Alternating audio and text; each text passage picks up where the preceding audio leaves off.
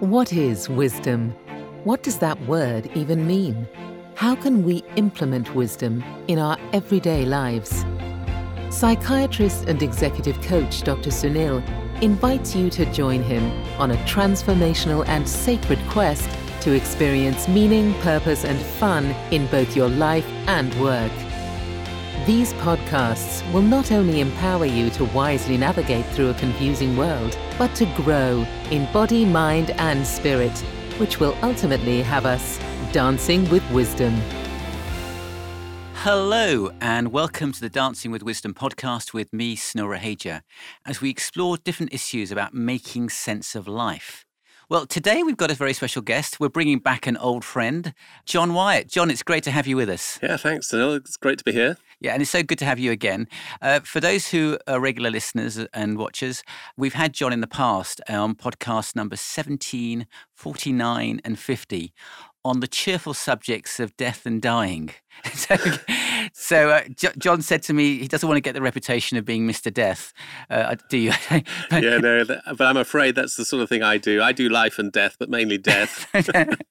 John is very much alive, just to add. But I mean, for those previous podcasts, they were actually very helpful understandings of really well, we, we call them the, the last taboo subject and the strange adventure we must all take and really exploring issues around what does it mean to die well? And what it means to die well is to really live well.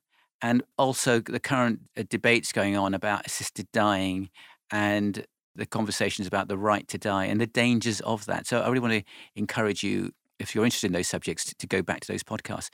But today, uh, John and I, we're going to talk about the subject of friendship. And friendship is so much a part of what it means to be human. In Dancing with Wisdom, we talk about those four basic questions of life being, relating, doing, and leaving. And this is about relating. We're made for relationships. As human beings, life doesn't make sense without relationships. And yet at the same time, we have to acknowledge that we live in a world that, although we're amazingly connected to our computers and to iPhones, We've also incredibly lonely. I mean, studies show that as much as 23% of people in the UK, I think it's 22% in the US, would describe themselves as feeling lonely most of the time. And the other thing about friendship is that there's a lot of suspicion around it.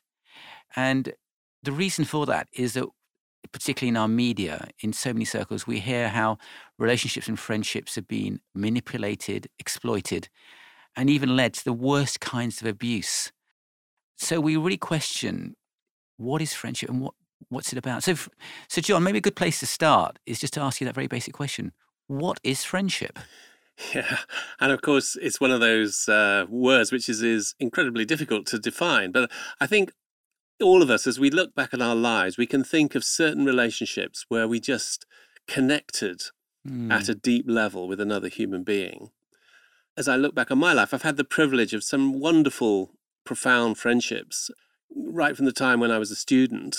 And many of those friendships have actually survived over the last 40, 40 years as, as people with whom I just have a deep sense of sharing, a deep sense of connection. So, so what I'm talking about is not a kind of superficial contact. Yes, we talk about Facebook friends, for example. Yeah. I mean, that's a phrase that's used so much. It yeah. is, and it, and it doesn't mean much at all. Mm. I'm talking about the kind of deep sense of connection which sometimes just happens with a with another human being. Yes, and and a lot of it is about sharing yourself. It's about sharing and listening to the other and finding some kind of deep bond. So there's something that's really quite wonderful in that, in a sense, eh, we're talking about, you know, in terms of the best understanding of friendship, that you become more human, you become more of yourself through Absolutely. that. So the fascinating thing is it's almost like you can't be yourself. You can't mm. really be who you were made to be until you find yes. some of these deep bonds with other human yes. beings. Uh, you remind me, C.S. Lewis talks about, he has a story about, I think, a, a friend of his, there were, th- there were three friends, himself, I'm going to probably get it wrong. So let's let's call them Charles and Dick, as it were, and Jack, Jack, Charles, and Dick. And I think when Dick died, he says that not only did they lose Dick, they, he lost a part of Charles that would laugh at Dick's jokes. Yeah. yeah. So there was something. Yeah. Did you, get anything? yeah. No, and, and I think one of the wonderful things about anybody who's experienced something like this is, you know, I think you use the word, it's joyful. There is something just that act of connection is not just okay, we've connected, but wow, Yes. you know, this connection is something wonderful, something inspiring, something fulfilling. And I think it therefore taps into something very deep about what it means to be human. Yes. So that's the that's a very positive thing, and yet we have to acknowledge. I mean, if we think about those particular two issues that, that I alluded to earlier, one is that a lot of people feel very lonely. Loneliness is endemic. I think you know the, the UK. I don't, I don't know who it is at the moment, but the, the UK has had a minister of loneliness Yeah. as well. Let- Let's talk about that, and we'll talk about the, the other issue in, in a minute as well. Yeah. Yeah, and you know, part of the thing is that these kind of deep, really intimate sharing friendships, they don't happen automatically. No. They actually need to be fed, yeah. to be built, yes. to be nurtured. And one of the things that's happened in our modern world is I think that people have just lost the skill of, of how you go about building that kind of friendship. Yes. So we've got this wonderful idea about what friendship could be. And we're losing that skill. You're writing a book on friendship and you're sort of processing lots of ideas. And so it's a great privilege to have you here to explore. I've had the privilege of looking at some of your early drafts of, of, of the book as well. Uh, and so it's great that we're still in the exploratory phase. And I very much want this, these conversations to be friends talking about friendship. So there's that wonderful ideal. We've acknowledged that a lot of people feel very lonely, even though technology gives us this amazing ease of connection with anybody, anytime around the world. And then obviously there's a tragedy of the exploitation, the abuse, the manipulation of friendship. And in the media over the last, you know, few years, we've had some really terrible stories where people have gone w- with with trust and with expectation and not just been deeply disappointed, but been deeply wounded. Yeah, we have indeed, and and I think the truth is that these kind of corruption, the corrupt kind of friendships, I think have been around since the dawn of time. Yes. But it's, not new. It's, not, new. it's not new. um, And and the kind of control and and abuse and manipulation oh, that unfortunately comes into relationships. But I think it's really just in the last decade or so there's been such a a focus on on abusive relationships. And I think this has meant that there's a much greater level of suspicion. So yes. now, if we hear about people spending a lot of time together, doing things together, very often people sort of say, "I wonder what's going on there. You know, why? Why are they doing that? That's a bit weird." And there must be something dark and deadly going on, really. I, And- I, th- I, th- yeah. I think that's right. And I've come across this phrase, uh, "the hermeneutic of suspicion," Hmm. Which is an interesting phrase. So, what does hermeneutic yeah. mean? What, So what- what- hermeneutics is one of those technical terms, and actually, literally, what it means is is how to interpret a document, how to when you, so that people talk about the hermeneutics uh, of the Bible, for instance, or of some ancient manuscript. How how do you interpret what the what was the author trying to say, and so on. But it's also used about relationships. How do I interpret? I'm watching this relationship between Yes. two other human beings. yes. And the hermeneutics of suspicion says, you know, I bet there's something, I bet things are not what they seem. These two men have a close friendship. Is there something sexual going on between E- them? Exactly. And, and ultimately, the suspicious mind says it's either sex or Mm. power or Mm, both. Right. So either these men going off and spending time together are really in a homoerotic yeah, relationship. There's some they they're getting some kind of sexual thrill from it, or else one of them, the more powerful one, is is in some way manipulating or abusing the weaker person for their own ends. It's all about me. Yes. So we've got to be mindful of that. And, and in these podcasts, we're going to, as it were, explore these different areas. And I think in this podcast that we're having now, I very much want to let's start with the positive ideal of, of where we're trying to go in terms of the inspiration of friendship. We talk about intentional friendship in a good sense. Obviously, intentional friendship can be manipulated and used for terrible evil. But let's think about the positive side first, and then we're going to explore the, uh, those other areas later on. Because I think wisdom, in a sense, and dancing with wisdom, is really about being realistic about the potential pitfalls and the evil that is out there, Sh- but not being drowned, but not drowning in it. Yeah. So so we have to be wise, and that means we have to be wise about every aspect of life, and that means we have to be wise about our friendships. And I think part of the problem is that because people have not thought much about friendship, how and how it can go wrong, yes. they're not aware of what the warning signs are. What are the warning signs when a friendship is starting to become And, we, unhealthy? we, and we'll uh, certainly we'll- explore we'll that later on. that, yeah. the warning signs like that.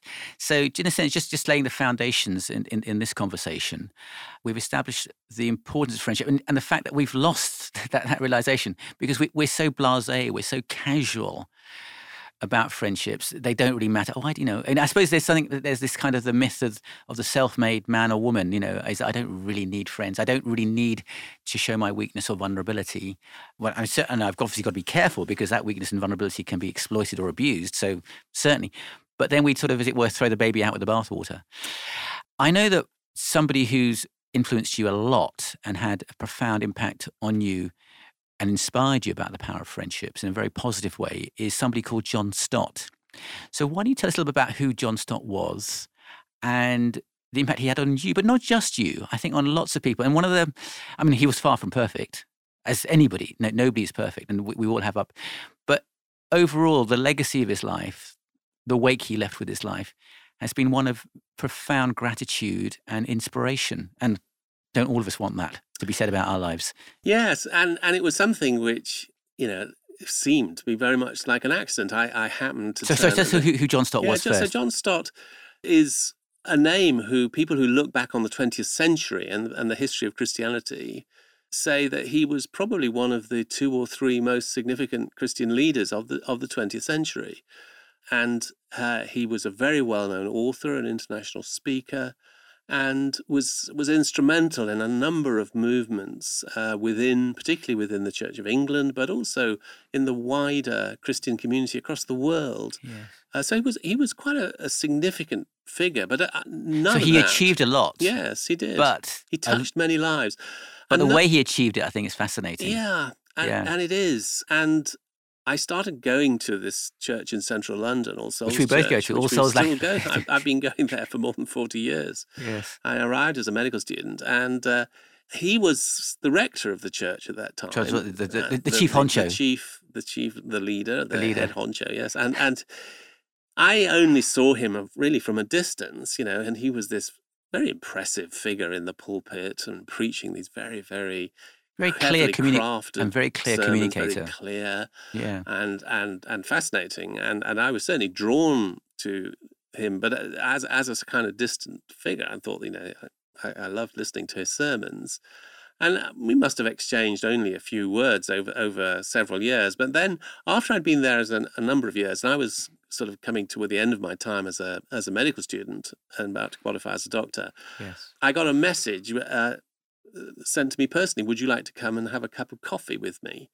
And uh, I was completely bowled over and thought this was really very strange. And uh, to be honest, I was rather worried. It was a bit like being asked to see the headmaster in, a, Yes. in his study. You know? Yes. And I was wondering what terrible offence I had been guilty of, you know. And I went along. He lived in this tiny little bachelor pad at the back of the rectory. It was literally a sort of two rooms, like uh, with a, a tiny little kitchen, and, and where he welcomed me himself and solemnly, I can still remember, he solemnly presented me with a cup of instant coffee and a digestive biscuit okay. and uh, and we proceeded to have this conversation and to my utter amazement he was just clearly interested in me and saying you know uh, what's it like being a medical student and what are you reading at the moment and how are you finally coming to the church and uh, how can i pray for you I, I was amazed and so he was intentionally building up a friendship Yes. and so, we so a very important man with lots of responsibilities. He was making time for you. But- yeah. yeah. I mean, I was a complete nobody. He was absolutely the peak of his powers. He Mhm. was he was uh, an internationally recognized name, and yet uh, he wanted to spend time with me. And Yes. um, we ended up having a a very close friendship, which lasted for forty years, and we we spent Wow. many hours together. I used to go bird watching him with us sometimes, and spending time uh, talking, uh, and and later on.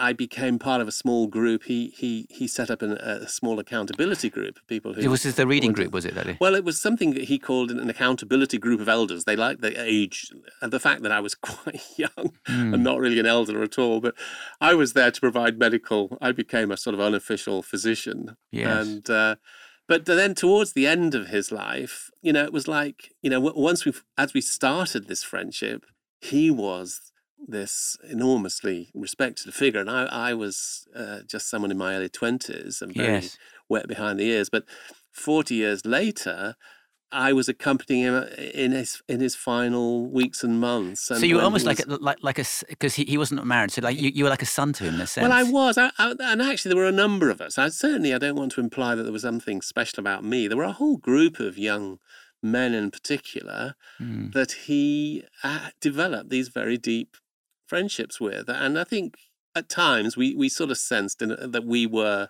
like his his children, and, and he was like a, a spiritual father in some way.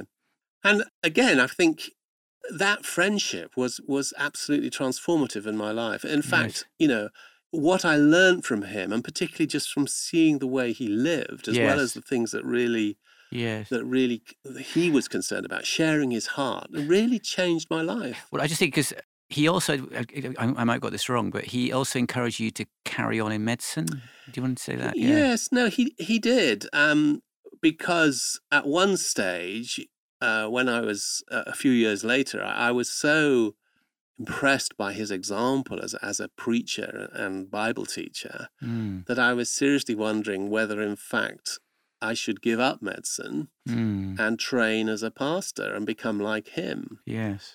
And I remember Quite a natural talk- thing to do, yeah, Yeah, yeah. And, and I remember talking with him about it privately, and and and we shared, and I shared some things about about it and so on. And and and then my memory is that he sort of gently pushed back and said, Mm. "Well, of course you must do what you feel is right, but I can't help feeling that God has called you into the world of medicine, and maybe you should stay where you are." And be a, a witness Yes. uh, in the world in which God has placed you. And when I look back now, 40 years later in my life, I can see he was absolutely right. Yeah. That is. But he did it in a very wise way. He didn't tell you. Yeah, he didn't. He didn't tell you. He suggested that to you, and then he left the decision to you. Yes, he did. And Although and- he was clear where he was coming from, he was clear what, the way he was seeing it, as it were. yeah. Yes, but he was very. I mean, when sometimes you asked his advice, you know, do you think I should do this? I should do that. Nearly always he would push back and he'd say, it's not for me to tell you what you should do. Mm, I mean, what you need to think about is, and then he would sort of Yes. raise some questions for you to think about. So, you know, when I look back now, uh, particularly after these scandals of- Yes. of, of, abuse and manipulation, and I'm trying to think, can I think, you know, was he actually manipulating me? Was he pressurizing me? Was Yes. he abusing me in some way? And I have to say, you know, I, I can't think of a single incident where I felt in some way he was using Yes. undue. Yeah. Uh, And that is a wonderful thing to say because we live in a world that's so cynical. That's always looking. Well, you, you use the phrase "the hermeneutic of suspicion," Mm. uh, which we'll talk about in the next podcast. But there's all this negative uh, cynicism. I can't think of any other word around it, really. I think there is, and I and I think you know because the sad thing about these terrible scandals, particularly scandals which have involved Christian leaders, where Mm. it's turned who out should that know a lot better. that these should- eminent people yeah. who you who everyone looked up to and thought Yeah. they were wonderful shining examples, Yes, then it turns out there's a whole aspect of their lives that's right. which are really abusive and horrible, Yes, and that immediately makes you suspicious because yeah. you know maybe there's some new scandal going to that's right. Yeah. and therefore much better not to trust anybody much better to just say well let's Yes. let's hold back and let's the not problem with that is that we then lose, we deny a part of our own humanity. yeah because I, I think it- that's right because we are made for a relation. I think what's also quite inspiring about john's story as well is that you know you've given us something of your own story, but there are lots of people who had positive stories to tell. I mean, I'm again. There, there's a story. Was, he went to somewhere. Was it in South America somewhere? And a boy who'd read his books, a young boy. Uh, t- tell us that story. Yeah. Yes. Um, so uh, as I'm trying to write a book on this um, topic, and so one of the things I've been doing is trying to link up with people who knew Stott as, and friendship, and ask them what was the influence, what did they learn from him, and Mm. how did the friendship work in their lives to try to piece together a picture. And so I've had I've had the privilege of of, of, of talking to a number of people, and one particular story is a of a, a man called Sal Cruz, who was a, a very young, I think 13 or 14 year old boy Hmm. in Mexico.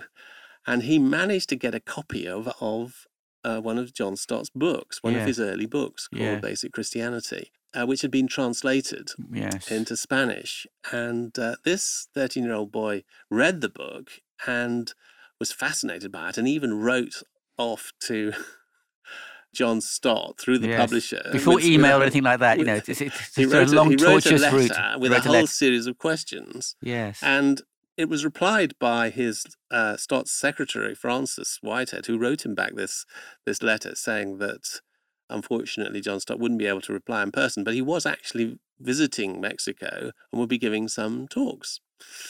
And this boy decided to hitchhike across the country. Apparently, that he was, this was nine or ten hours away Wow. from where wow. from where John Stott was was giving some talks. He hitchhiked by himself uh, Mm. a- across the country in order Yes. to try, try and hear Stott speak. And the story was that he he was so tired at the end of his journey that he actually made it to the meeting and then fell asleep on the back row. Yes. Stott gave his was there and gave gave a talk, and then as they were sort of dispersing, he woke up and. As the room was emptied, they discovered this 13 year old boy.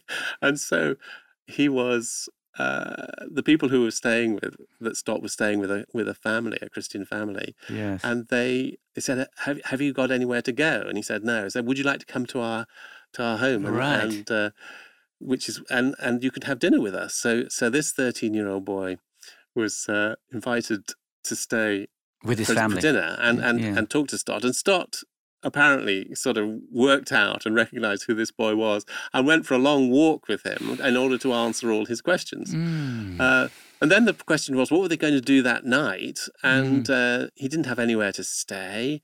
And so the people whose house he was said, well, why didn't you stay with us? And apparently Sal, this is a 13 year old boy, had, had very, very muddy boots. And he Yes. he'd walked into the house, they had immaculate white carpet, No, and he no, felt terribly yeah. embarrassed about his boots. yes. And so he he'd taken his boots off and he put them under the bed where he was uh, in in the bedroom where he was staying. And apparently, uh, in the morning he woke up and he couldn't find his boots under under the. Um, Mm. And so he he talked to the maid. There was a maid in the house. They were obviously quite a wealthy family, and they said. Um, Sal said to the maid, "Have you have you taken my boots? Have you?"